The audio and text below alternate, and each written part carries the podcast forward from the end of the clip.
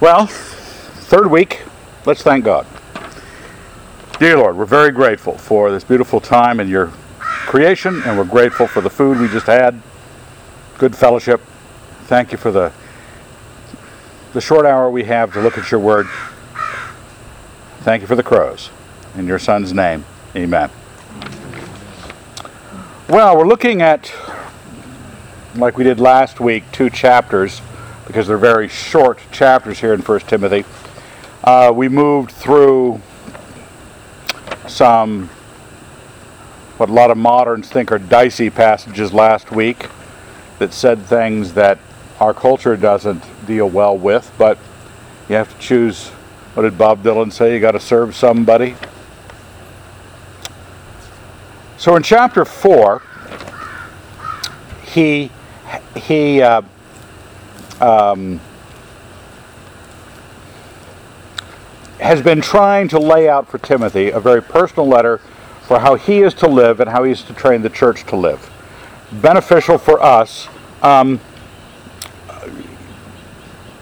he says that at the end of the reading we had last week, where he said, uh, I've written to you, let's see if I can not misquote it by actually looking at it. Um,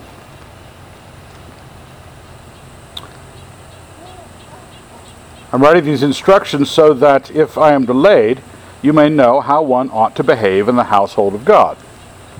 That's the instruction to Timothy, that he is passing on things that will help us all learn what to behave about. Now, recently we've had some, you might say, some um, uh, bumps from the world, we'll just call them, where the world has decided it was going to make um, new moralities, and Christians have all sorts of reactions. Some are caving. Drew, if you want some notes, they're down here. Um, Some are creating church documents where they take a stand both morally and emotionally, and some are actually changing their bylaws to make sure that they don't get trapped by um, Caesar in some way. But the idea behind Paul's letter to Timothy has been, earlier in the book, that we would learn to live quiet lives, peaceable lives. And it's not that we don't have either opinions or we don't believe things are evil. But you have to have some path to go from, and this is a standard worldly uh, expression of certain temperaments. What's the phrase? You've seen it online. Um, someone's sitting at a computer. I, I, I can't come to bed, honey. Someone's wrong at, on the internet. You know, that that when you think you have been gifted with God's view of this error, you become Alexander the Corrector, and you're out there um, making things right, making the world safe for democracy, Christianity, whatever it is. Now, that's not an automatic. Um, the Lord had completely, one hundred percent, from what I gather, correct opinions. And he didn't spend all of his free time stopping every guy on the street to correct everything from his gig line to his walk to his morality. It seems that the world is just like this, and we notice it when the wicked start to get a moral sense of what they're about, what they want us to do. I saw a great new bumper sticker. You know that coexist bumper sticker? Now it's a rainbow background, and they've done it to say the word comply. That's what their notions, well, that was, that was a joke about them. They don't realize that, nor do we realize it about ourselves. We were told, when we looked at this in church on Sunday, not to associate with immoral men, not at all meaning the immoral of this world, for then we'd have to leave the world. We're not here to judge the world. The world is judged. They're wrong. They're evil. We know that.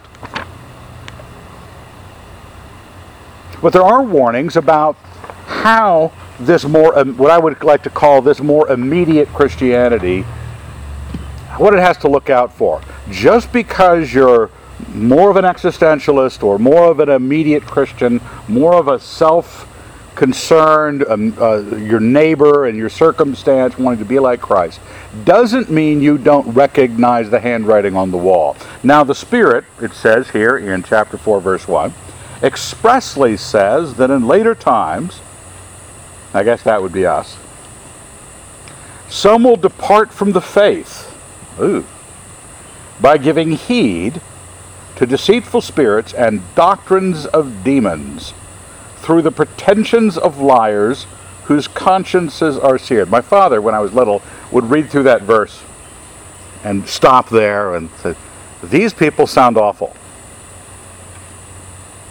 Deceitful spirits, demonic doctrine, pretentious liars with a seared conscience. Don't have any clue they're they're that evil.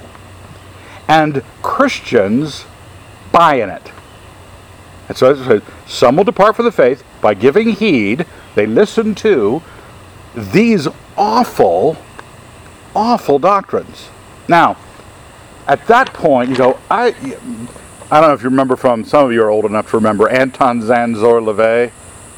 Um, he was the high priest of Satan in uh, California. He was a schlock. Yeah, he was a con, but we don't expect that Christians on the way to church one morning with their big Bible under their arm, they see this horned being off to the side whispering, let's go worship Satan this morning. Oh my gosh, I am I am easily deceived, very easily deceived. Now, we, give, the, give the stupid believer some credit. They're, they're not that stupid. Just like they won't sin, like you wave a bottle of vodka under their nose and they say, oh yeah, okay, let's get drunk. It's deceitfulness. But the doctrines are demonic, and they're liars who don't know what they're about. Now listen to what they're about. Who forbid marriage and enjoin abstinence from foods, which I hear regularly on the internet from every Christian wife this side of the Mississippi, that somehow this is going to kill all of our children, whatever it is. I was reading up on the Shakers. They're a nut, bunch of nut jobs. There's not about three left, I think. Three Shakers left. Well, because they for, they forbid sex and marriage, which kind of cuts down on the conversion rate, both interest of people in the group and uh, uh, growing naturally and organically. So they, they were from, you know, late Quaker period, uh, uh, sixteen hundreds. And um, it was founded by, we covered this last week, a woman uh, who had it in her mind that original sin was sex between Adam and Eve. That was what original sin was. Pretty consistent with Augustine and some of the others. But she took it to the next level. But of course, Christians wouldn't be about that. This forbidding of marriage. You could take it anything from a wacky group like that. I knew a group in California, the Christ family, led by, conveniently, the name guy named Paul Christ. And he ended up killing himself. But they forbade marriage and forbade leather. They didn't have any leather sandals or belts. Smoked a lot of cigarettes. Um, and didn't have sexual relations. I mean, hippies of the worst sort. Um, but... Um, so you get everything from wild like that where you could say, oh yeah, I can imagine demons involved. But anytime you start to take, it, it's anyone who starts to believe they can run God's creation better than God had run it. God has given us these things. Well, it says this in the next verse. Well, the end of verse three. Who forbid marriage and enjoin abstinence from foods, which God created to be received with thanksgiving by those who believe and know the truth. God created marriage and food for you to enjoy. That's why it's created. And so when someone steps in with their better idea that you shouldn't eat pork, you shouldn't eat G M O foods, you shouldn't eat whatever. You could. You don't have to eat what you don't want to eat. But as soon as you think that it is unclean, that my state, you could you could change your diet because you want to feel better. But people aren't just in the business of feeling better. They're in, interested in making other people comply, that somehow their attitudes, their uh, their unspirituality, their fits of rage, all of them are caused by too much whatever. You've heard every mother say, "Oh, he had some sugar." No, you're just a lousy parent. We don't we don't want to say that. They don't come up and say, "He's running amok, I'm a lousy parent." That's what it is. They're a lousy parent, kids running amok. We want to have we want to have the nature of things that we can change by fiat or by church decision. Um, create a, a, a different, a better, a path of spirituality. And people like that kind of path of spirituality. But this is Paul warning you that you're an idiot and they are demonic. These are pretentious liars who are saying, which you will find out in about twenty years, that everything they're saying to you now, then no one will apologize. No one will say they're sorry for ruining your diet. But they will find out that they're going to boss you around in a different way in twenty years. Because there'll be a new crop of cult leaders, a new crop of experts from... Um, and, I, and tragically, I don't mind if the world does it. They do all sorts of numbskulled things. When it happens in the church, Paul is telling Timothy, warning him about this coming. He says, "For everything created by God is good." This is verse four. Everything created by God is good. And nothing, in case you wanted it bracketed by the other word from the other end, everything is good and nothing is to be rejected if it is received with thanksgiving, for then it is consecrated by the word of God and prayer.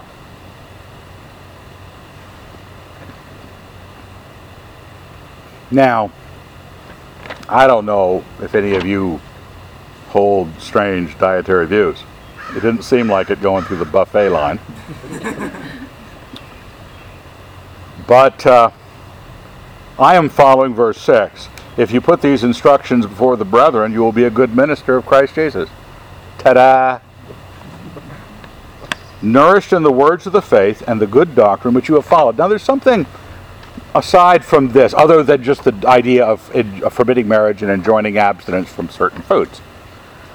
One is, of course, that's obviously wrong. People like to think of Paul as sort of anti-marriage. He didn't get married, but he understood the creation normalcy of it, that God made made it. And he also is a very strong uh, um, uh, teacher of the loving act of the Christian to give up food offered to idols, say, if it would cause the stumbling of another brother. We have categories where I couldn't consecrate this food that I have the liberty to eat, something offered to an idol, that I have the liberty to eat, but I don't get to if it stumbles my brother. I couldn't set that before the Lord and say, "Lord, I'm going to insult this guy's conscience. Lead him into doing the same thing, but destroying him. I'm not walking in love." So Paul has, he's a big advocate of our liberty. He's a big advocate of marriage um, for the, for the, for the average Christian. But there's something else going on here as well. One is that these are not church issues. What you eat and who you sleep with are not church issues, we hope. These are about you. These are the instruction that's coming from the apostle to the apostolic delegate in Ephesus, Timothy, for him to pass on, being a good minister, is to keep the individual free from being constrained in marriage and being constrained in his diet by pretentious liars. He doesn't say, "Hey, have you thought about creating a program for city outreach?" Now, there's nothing wrong with a program for city outreach. But it's really, that should be the last thing on your mind. Bringing another Christian musician to town for a big concert, so, ah, uh, you like that kind of music. The big thing on your mind is to have your Christianity be so absolutely and immediately, and I think in terms of immediacy, like imminence, uh, like the right now of it. That right now, that which is in front of me is my Christianity. The food that is set before me, when Paul tells you in, I think it's Corinthians, might be Romans, that if anybody set something in front of him, a non-believer just set something without asking, he would eat it, he would thank God for it and eat it. He, would just a, he wouldn't object on the ground of his conscience. His immediate Christianity is what we are, we are concerned with finding for ourselves. Now,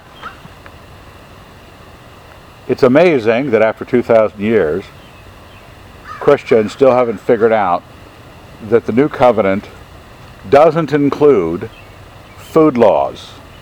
I give you the side here from Christ, Mark seven. Um, it's a long bit, but I even trimmed some out. But I had I wanted to start back with verse six, here on the right-hand side. And he said to them, this is Jesus, "Well did Isaiah prophesy of you hypocrites, as it is written, this people honors me with their lips, but their heart is far from me. In vain do they worship me, teaching as doctrines the precepts of men. You leave the commandment of God and hold fast the tradition of men." And that's how we get caught up in these bizarre new additions, restrictions. And again, you'll notice that false teachers can't give us more freedom than we have. They restrict us from having what God gave us. But then in verse fourteen, he says, and he called the people to him. He had that section about dedicating something to the Lord so you wouldn't have to honor your father and mother. So I trimmed that out. And he called the people to him again and said to them, "Hear me, all of you, and understand. Hear me. There is nothing outside a man which by going into him can defile him. But the things which come out of a man are what defile him." Seems like Paul and Christ on the same page here. "And when he had entered the house and left the people, his disciples asked about the parable, and he said to them, 'Then are you also without understanding?'" There's a degree of stupid that we have to have trimmed off of us, possibly every century, every generation. We go through this. Uh, you mean... Remember that scene? Some of you are old enough to remember this even as a movie. Um, it's in Monty Python and the Holy Grail. When he's trying to leave the guards in the room with the son. And, no, we're going with you. The degree of stupid that you're trying to hard to... Rest- that's how he's speaking to them. Are you then without understanding? Do you not see that whatever goes into a man from outside cannot defile him, since it enters not his heart, but his stomach, and then turns to poo? Or something like that. And so passes on. Parenthetically, bolded for your convenience, thus he declared all foods clean. If I catch any one of you ever saying to another Christian that they shouldn't eat this because it's not something we as Christians should do, I will slap you. I'll apologize and I'll have to confess it, but but uh, th- after this, when we're told these are doctrines of demons, I don't mind if you say, "Hey, I've cut back on my..." What are they? What do they cut back on? People who care. Carbs. I don't even know what a carb is. I really don't know what a carb is. People keep saying this word around me. It's like adjective. I don't know what an adjective is. It's good to be stupid in some cases. Now, the the idea that if that if you want to have your diet be X because you just feel healthier, great, knock yourself out. But as soon as it's tied to the faith in any way, I'm coming after you, or I'm sending somebody bigger than me. We have Marines here we can we can send. And he said, "What comes out of a man is what defiles a man. For what from within, out of the heart of man, come evil thoughts, fornication, theft, murder, adultery, coveting, wickedness, deceit, licentiousness, envy, slander, pride, foolishness. all these things come from within, and they defile a man. Not only, these are, um, again, immediate instructions. They're about you. They're about me. They're not about the church. They're not about creating a, a special way of being that we all have to get on, on board with and do it with some sort of church-wide intention. Just do it. Thank God for what He gave you. Thank God for your marriage. Thank God for your food. That's why we thank God before we eat. Not all the time. In restaurants, it's like praying on a street corner.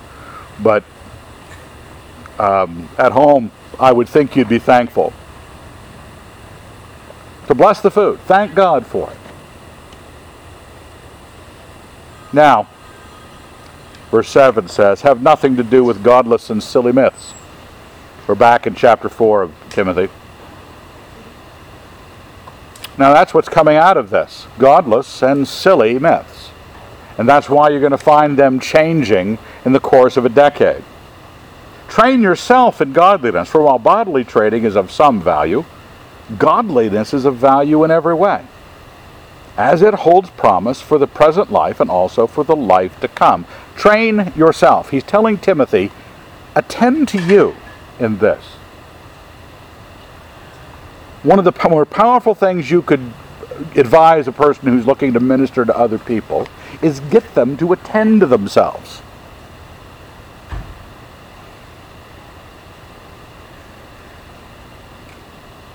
If you worked out, some of you do that. It's got some value. Some translations say little value.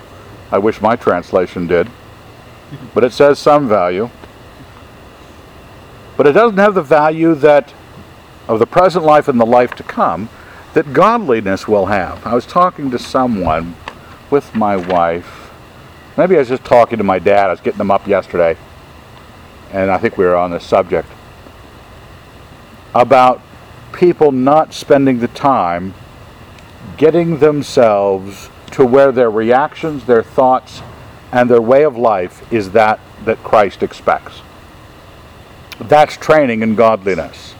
It is taking on God's view of the world. With God's view of the world really held, if that's your faith, your reactions emotionally will be His reactions. Because emotions are always the reaction of regular reality when it hits somebody's views of the world. You're depressed, you're angry, you're all sorts of whatever.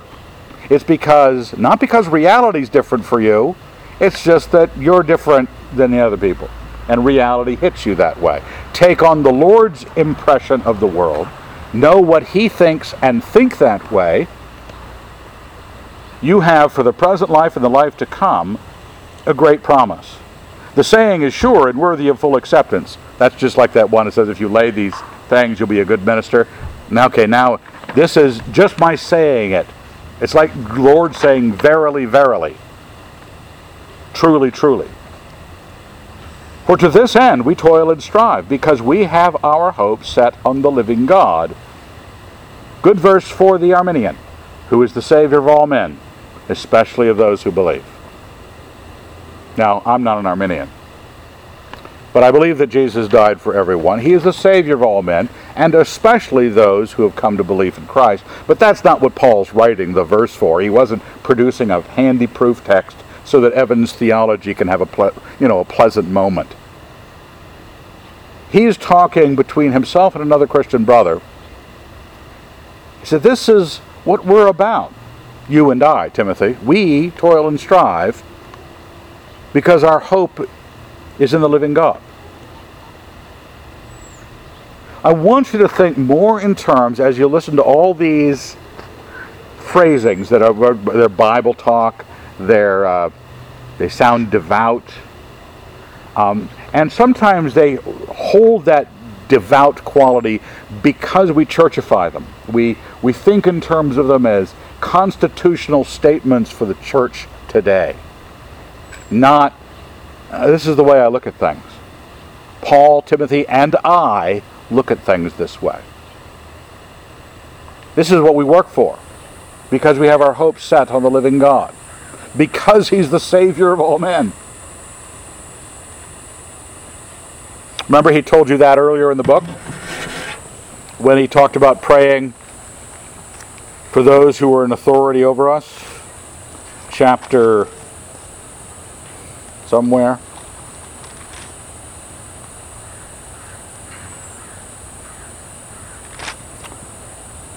It was in chapter uh, two that we pray for everybody in authority, because God desires, acceptable in the sight of God our Savior, who desires all men to be saved and come to a knowledge of the truth. And he was asking them to pray for the quietness of life, that, that what God could do in you, what God could make in you, would be made. For this end we toil and strive. Command and teach these things.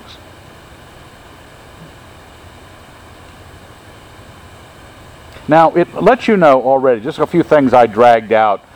Uh, they're gifts to you as a person. These are marriage, food. They are gifts to you as a person. The life is a gift to you as a person. And the instructions are to you in the immediacy of your response to you as a person. If we were able to take our lives, each one of us, singly, severally, and have each one of us experience that personal walk that responded to this, we'd have a wonderful body of believers. But to begin with, let's be thankful for these things. Consecrating the things that we're given.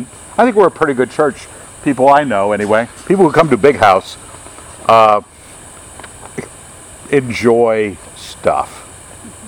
We like having stuff. We like having good food. We like having good fellowship. We like having beautiful art. We like having stuff. And we like get, thanking God for it. We also don't want to be godless and silly. We want our life to be centered on growing in grace. And it's very easy when people stop feeling the grace of God, just say from their conversion. Their life starts to dry up. I've, I've been dealing with this a lot lately. I may have mentioned lately, I've been mentioning it to various people, that all Christianity, that what God shines on, has a shadow. You have a life, the light of God shines on you and you cast a shadow. When you notice your shadow, that's all church activity, Christian culture. As your walk with Christ, your enjoyment of the light becomes dimmer, you start getting fixated on the shadow. So you start keeping special days in the church calendar. So you start eating special meals, following certain dietary constructs, having a particular ritual that you do when you do something or other. Or as Paul says, you keep days, seasons, and years. I'm afraid I've labored over you in vain. For these things are the shadow, but the substance belongs to Christ. Now, all of us get to, you know, a place maybe in our Christian life when Christendom starts to, we want to pick the best brand, the best, most interesting shadow. I would recommend that you go find the light again so you don't notice the shadow you cast anymore. If the if the Lord is at, you might say, if you want to stretch the metaphor, if it's noon in your life, you're not looking at the shadow. I was telling my dad yesterday morning that I remember driving west on a family vacation uh, late in the day. We were getting into Colorado, and I was watching the shadow of the car along the hills in the distance, you know, as the late sun would cast it. And the shadow of the car I was in was more interesting to me than the car I was in going to Colorado. I forgot that I was going to Colorado. You can get caught up in shadows. These things, if they're not kept immediate, if they are allowed to become corporate, if they're not individual, the only thing a corporate Christianity can give you, not corporate like C, um, C E Os and C F Os, things like that, but corporate as in a group, they can only offer you a cultural construct and a shadow. They can't make your godliness for you. They cannot grace you in any way.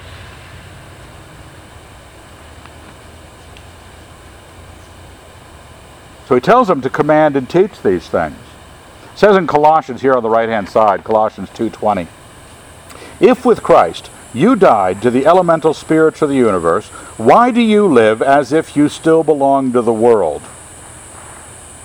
And listen, just like with the doctrines of demons, just like with the pretensions of liars, just like with the deceitful spirits, it sounds bad. It sounds like a girl who came to your church wearing fishnet stockings and had a tattoo. Probably some piercings. Or a guy with a knit cap on. You know, it's one hundred and four, a guy walking by my house with a knit cap on. That's devotion. That's the kind of worldliness, but that's not the kind of worldliness we have here. Belonging to the world is dealing with life by rules. Why do you submit to regulations? Do not handle, do not taste, do not touch. Referring to things which all perish as they are used, according to human precepts and doctrines. These indeed have an appearance of wisdom.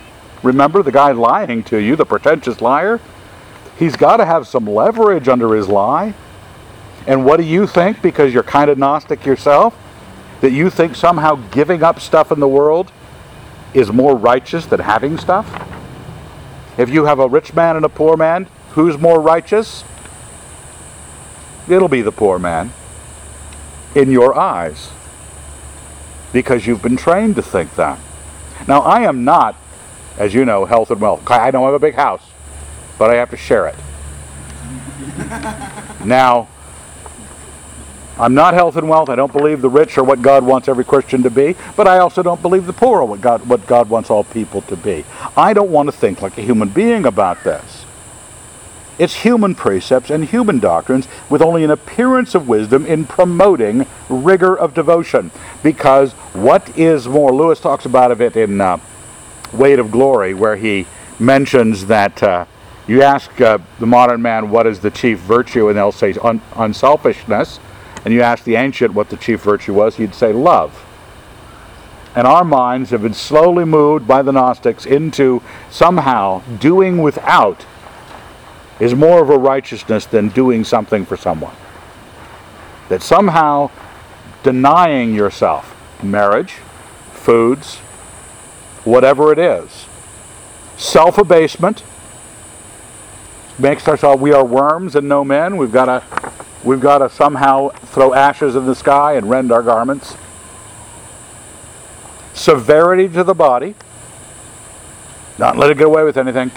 Can't let And because so many people in Christian history have believed that original sin was the concupiscence between men and women, which is a nice way of saying the nasty. Okay?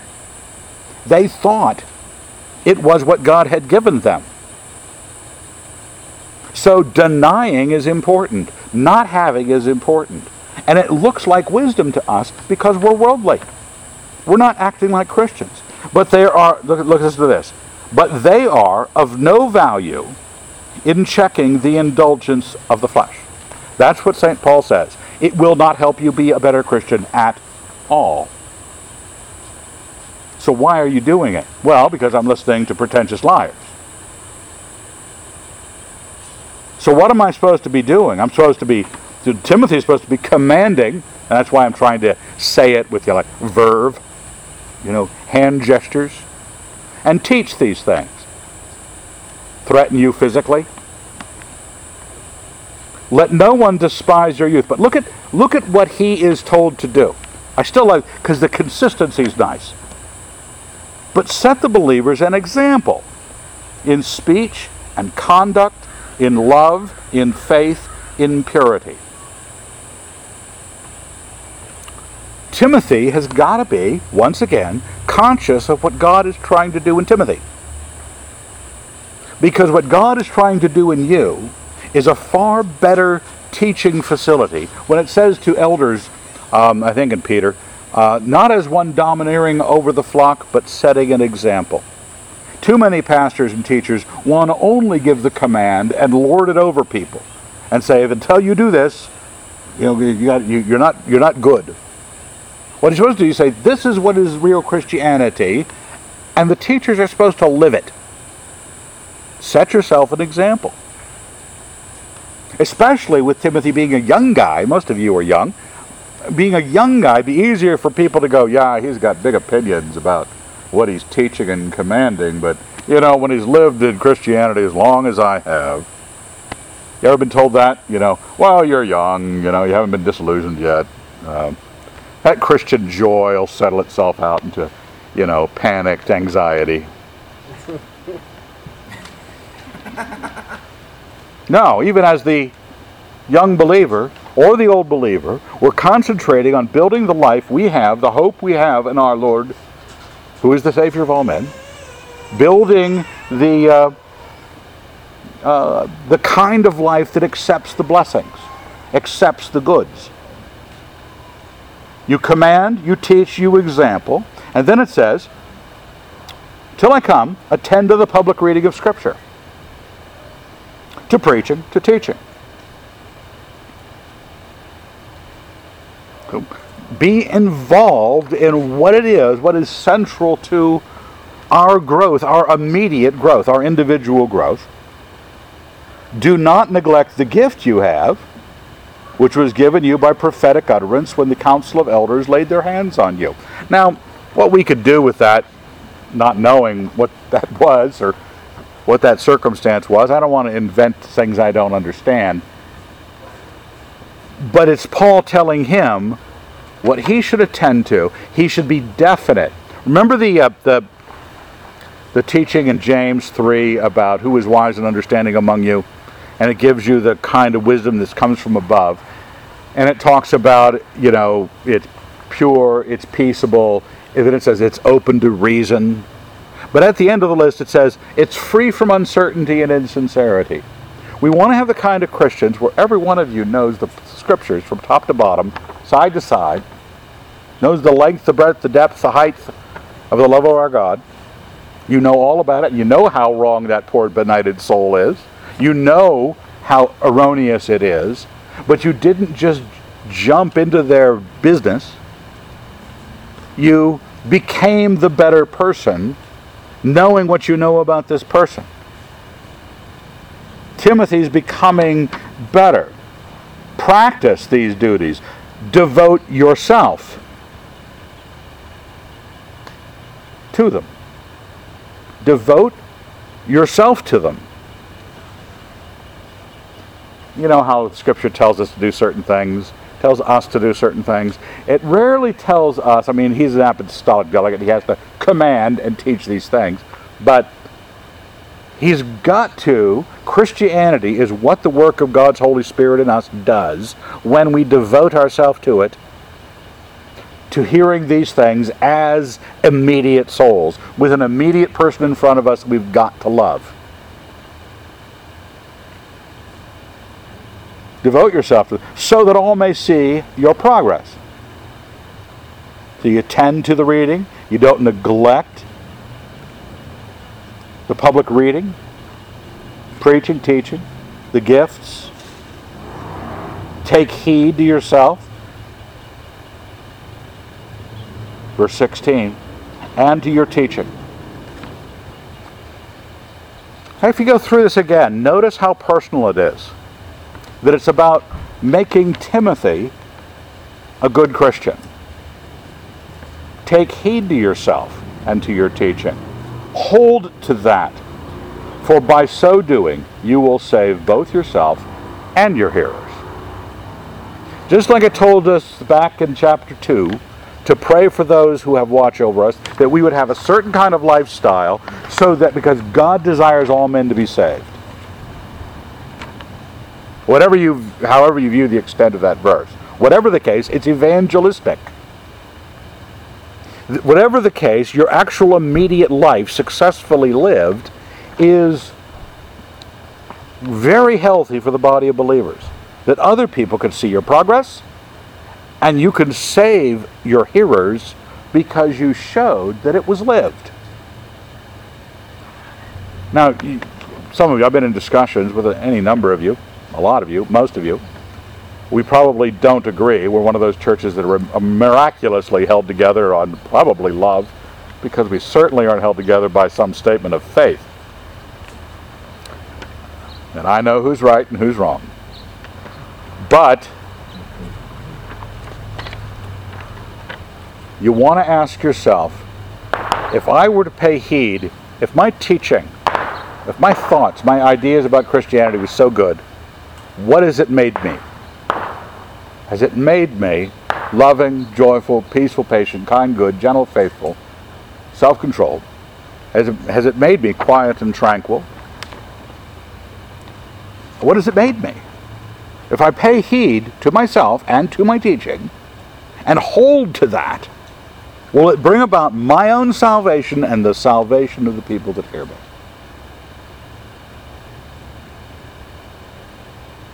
Now, each thing here, you know, maybe because it, it's you, you could write this off as saying, you know, you get a new hammer, everything looks like a nail, you know, um, and once you get yourself caught up, I, I may be caught up in the sense of, I've talked to Jake about existentialism and Christianity and, you know, good existentialism, not French existentialism.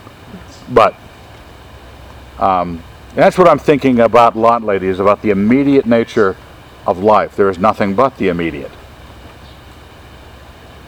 So they go into chapter five, you say, that's only halfway down the page, Evan, and you've got ten minutes. I'm an expert, I'm a pro. I know what I'm doing.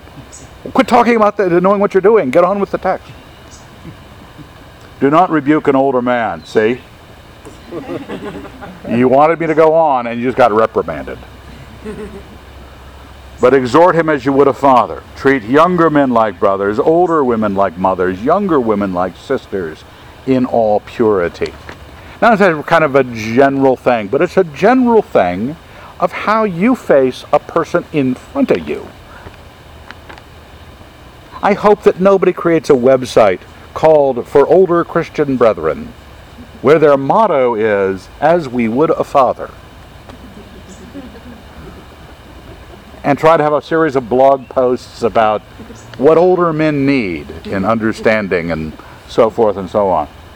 I want you, the next time you're with an older man, to have the verse go through your mind and say, yeah, there's a respect, a kind of thing that I, I don't have a freedom in rebuke that I have, but it's the man in front of me. If you take anything away from this evening, take away the sense of immediacy. Overquoted P J O'Rourke line, everyone wants to save the world, no one wants to help mom do the dishes. The dishes are right in front of you. Mom's in front of you. The brother, the younger brother, the older women like mothers, the younger women like sisters. You've got an obligation that how I'm supposed to be breathing in this community. Because every one of us fit this relationship, one aspect of it, to each one of us.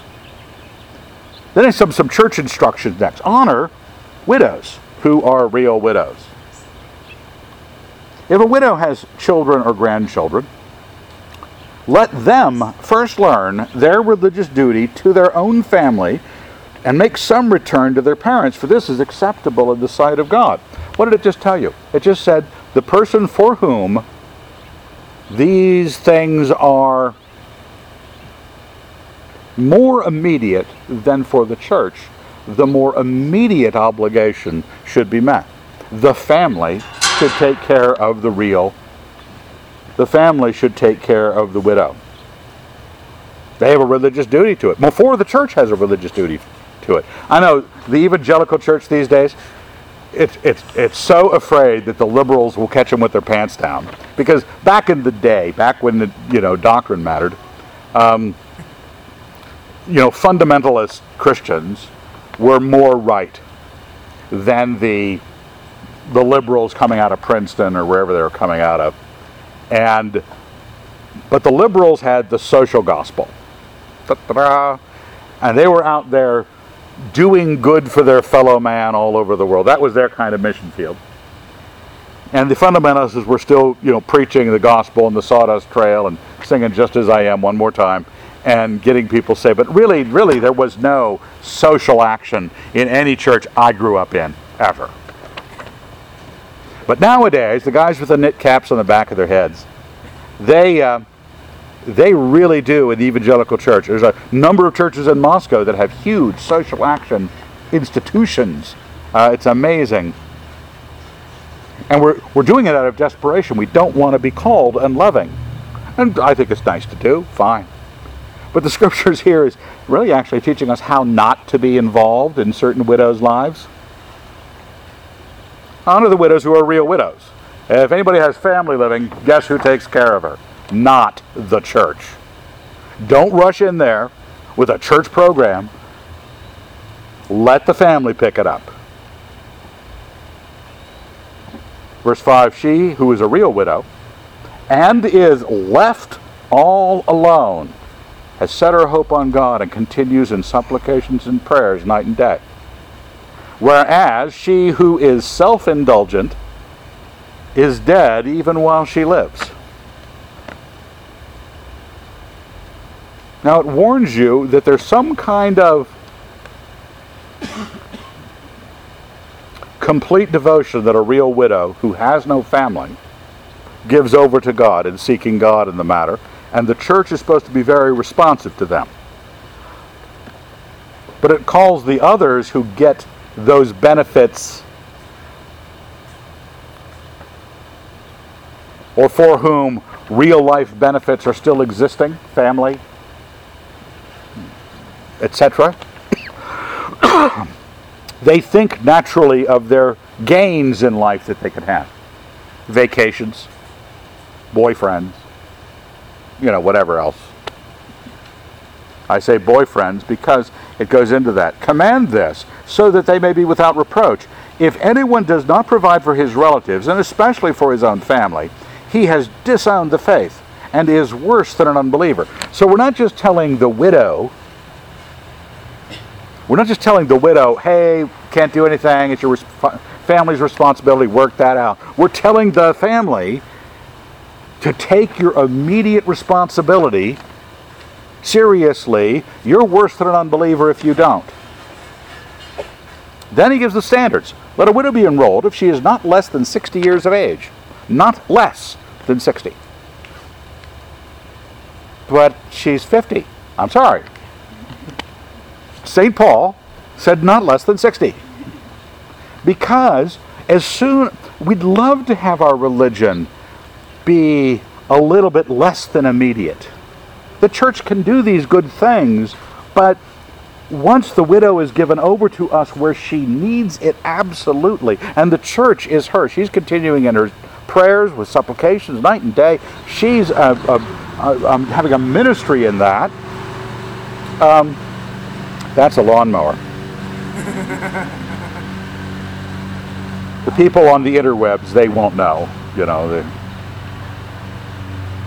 um... We're trying to find a way to keep what has tragically happened to the church. Look at what happened to the Roman Catholic Church. Just, you know, we're talking about guys in gold tiaras, you know, weighed down by, you know, some wonderful, beautiful buildings. Uh, my church was not designed by Michelangelo, and uh, that says a lot. But we know that becoming bigger than the immediate, not having, does anybody really know what the Pope lives like and what he acts like? Because it's always on performance. He might be a sincere guy, but no way we could know. It's always as big as the world. He says something about global warming and we've got to listen to him. Well, here, it's telling us to hold back from the widows at certain, having been the husband of one, wife of one husband. Okay. You know, you're already, questions are coming into your, your own mind. But but what if she's she's sixty, but she's been married twice? I didn't write this. Okay? One husband. I know he loves to preach, and he's really good with the word. But one of his seven kids is away from the Lord. What are you trying to tell me? I didn't write this.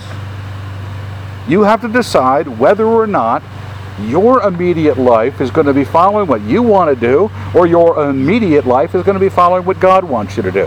That is part of the problem here, is because your sense of love for self is such that it is more immediate than your sense of God's love for you. God's love for you is always seems to be expressed through the ages of the church, and it comes trickling down to you through the various graces, and you finally get some of it as a church member. But if your walk with God was personal and actual and real, if your church was not the gracing agent, your walk with God was the gracing agent, it's even Stephen. Immediacy in both counts. But if he tells me I can't be a pastor if my kids are away from the Lord, that's the way it is.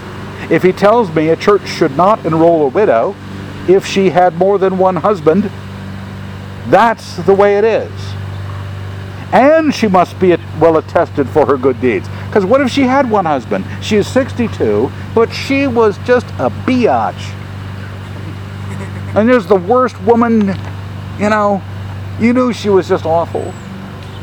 Never did anything for any, but she's good deeds, one who has brought up children, her children all hate her, shown hospitality, no, nobody wanted to go over, washed the feet of the saints, relieved the afflicted, devoted herself to doing good in every way. You've got, I know a few women like that. I know one widow, uh, we were praying for Tom Barry back in North Carolina, and he died. And his widow, I read a little bit of her letter to the church the other Sunday. She sent us another letter, uh, a real actual letter in the mail. Here it is, maybe, I don't know, three, four weeks since her husband died. Just a wonderful testimony of what she's been thinking about in the Lord since her husband has gone on to be with the Lord. She's a great godly woman. And she sent us a gift. She sent us, the big house, a gift.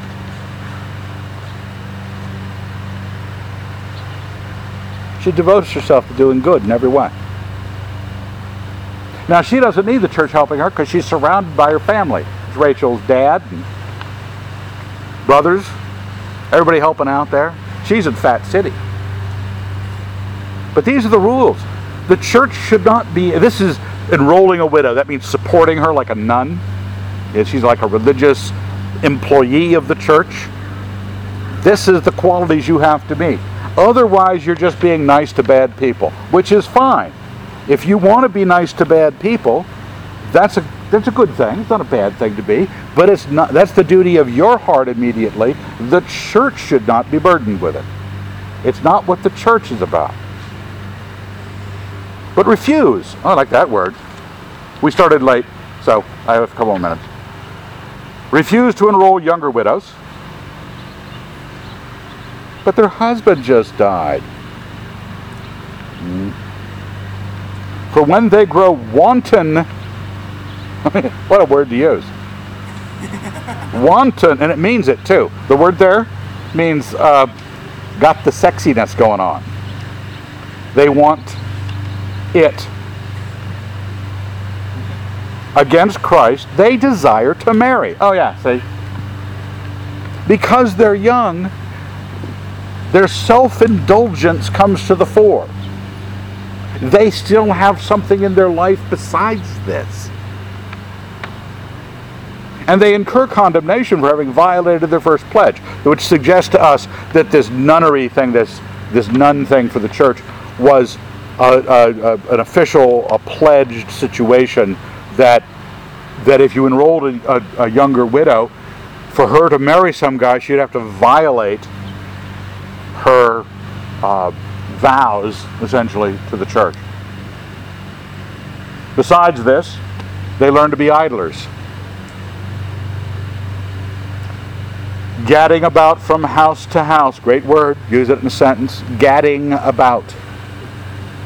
That means wandering. That means, you know, just out visiting my girlfriends on my little smartphone, chatting up everything, not really accomplishing anything. But not only idlers, but gossips and busybodies, saying what they should not. In other words, not living out the life that was ref- encouraged last week.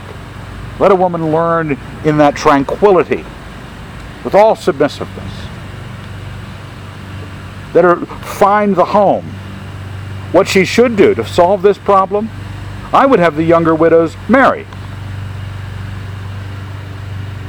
Bear children, rule their households, and give the enemy no occasion to revile us. That's what he says in Titus when He talks about the older women teaching the younger women. In case you're unfamiliar with that, um, he,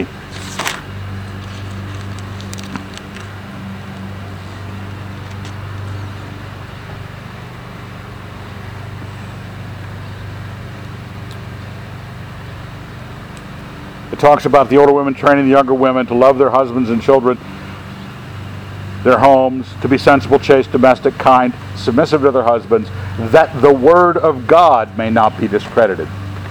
Here, give the enemy no occasion to revile us. Our lives in the immediate, if we find the tranquility of Christ that we are brought to by the grace of God in our lives, we are having, going to have far, far more effect on the other saints that we're trying to teach, because everyone wants peace. You've heard me say it before. That's the chief end of man, is to get peace. You've got it. You've practiced it. The women are encouraged to quit being enrolled in special offices they have no business being in. They should get put back where they, where they need to be, married, bearing children, in such a way, in such a tranquility, that they don't give the enemy anything evil to say. It says here, for some have already strayed after Satan. Man, you can understand why some people think Paul is a little bit... Uh, over much. I like him, you know, uh, but because uh, he's more important than I am. Some have already strayed after Satan. Remember those doctrines about not getting married? Those were satanic, pretentious lies. Paul says, no, no, no, no. Why don't you get married?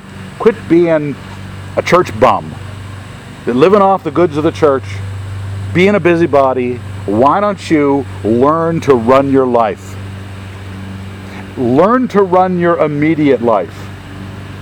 Not the fate of darkest Africa, your immediate life. If any believing woman has relatives who are widows, let her assist them.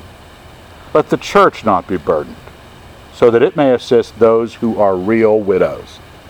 It frees the church up to do what is the immediate responsibility of the church at the church level that only the corporate can, because the individual can't. There is no family.